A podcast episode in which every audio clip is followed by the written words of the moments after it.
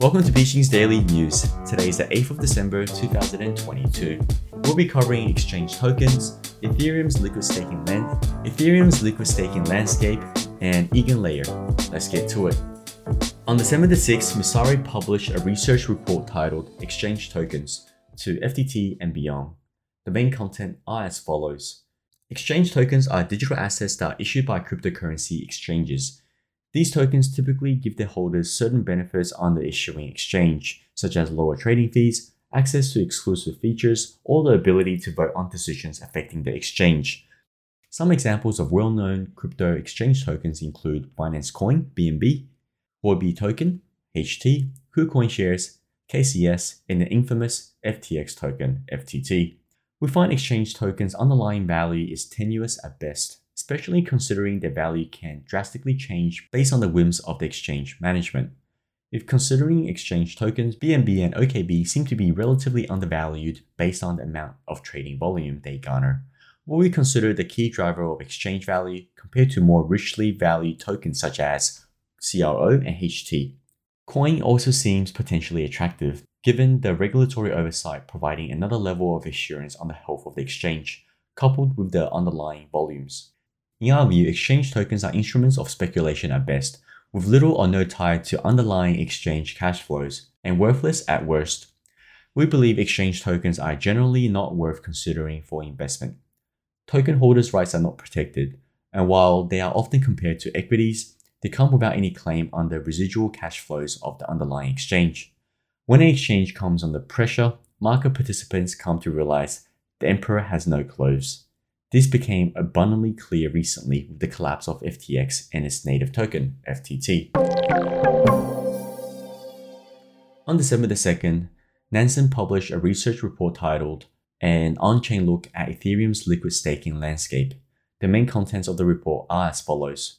While these are still early days of staked Ethereum, using Nansen's analytics platform, we can glean some insights into how traders are leveraging this new instrument via various liquid stake derivatives. Currently, net LSD holdings are weighted towards long term holders, addresses which have held LSDs for more than 365 days. And more recently launched LSD protocols are attracting fresh deposits at a greater rate than incumbents. 40.5% or 5.7 million of the 14.5 million ETH staked is being staked via LSD platforms such as Lido and Rocket Pool as of November 2022. That figure was 35.6% three months ago and 37.7% a month ago, indicating a significant user desire for LSDs. The pace of adoption has only garnered steam after the merge, with the percentage increase in the past month exceeding that of August and September combined. Although the majority of LSD tokens have yet to be utilized in DeFi protocols, there is still meaningful participation by holders. The token holding distribution of LSDs indicates that the greatest portion of the supply for each of the derivatives belongs to long term holders. While the early adopters take the lead, the general growth in mindshare of crypto the past year and the narrative of the merge brought new holders to the older protocols. Rocket Pool's RETH and Coinbase's CBETH topped the charts in terms of growth over the last three months, boasting an increase of 52.5% and 43.3% respectively.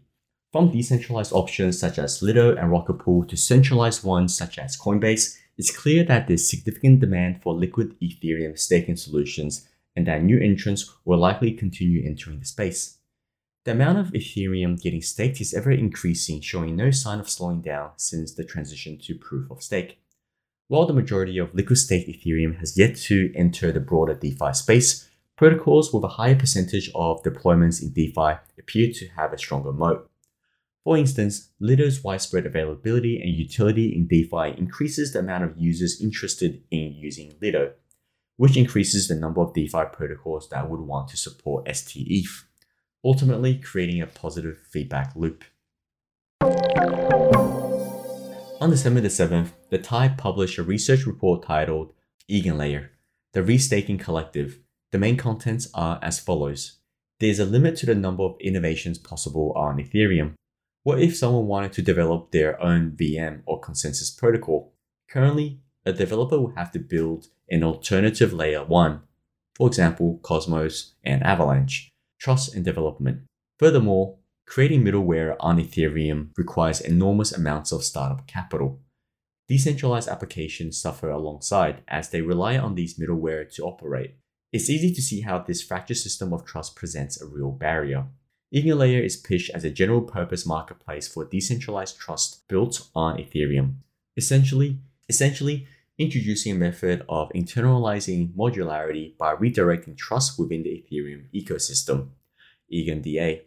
Eigen data availability uses a dual quorum model where one quorum is run by a subset of Ethereum stakers and the other by Rocket Pool stakers.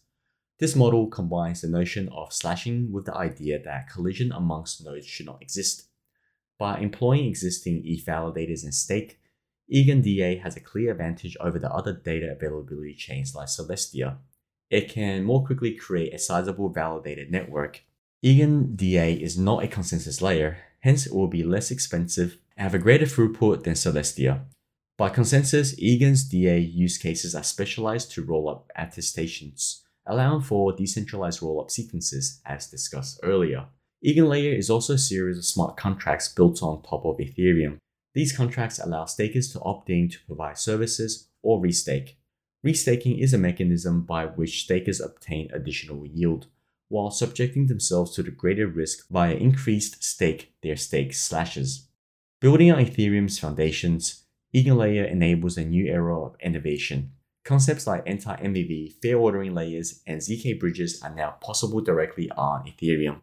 Layer 2s like Mantle have already begun building on EigenLayer as well. To continue hearing more, please subscribe to BixinVentures.substack.com for daily newsletter and follow Twitter account Bixin Ventures to hear the rest. This is Celine from Bixin Ventures. Thank you for listening, and we will see you tomorrow.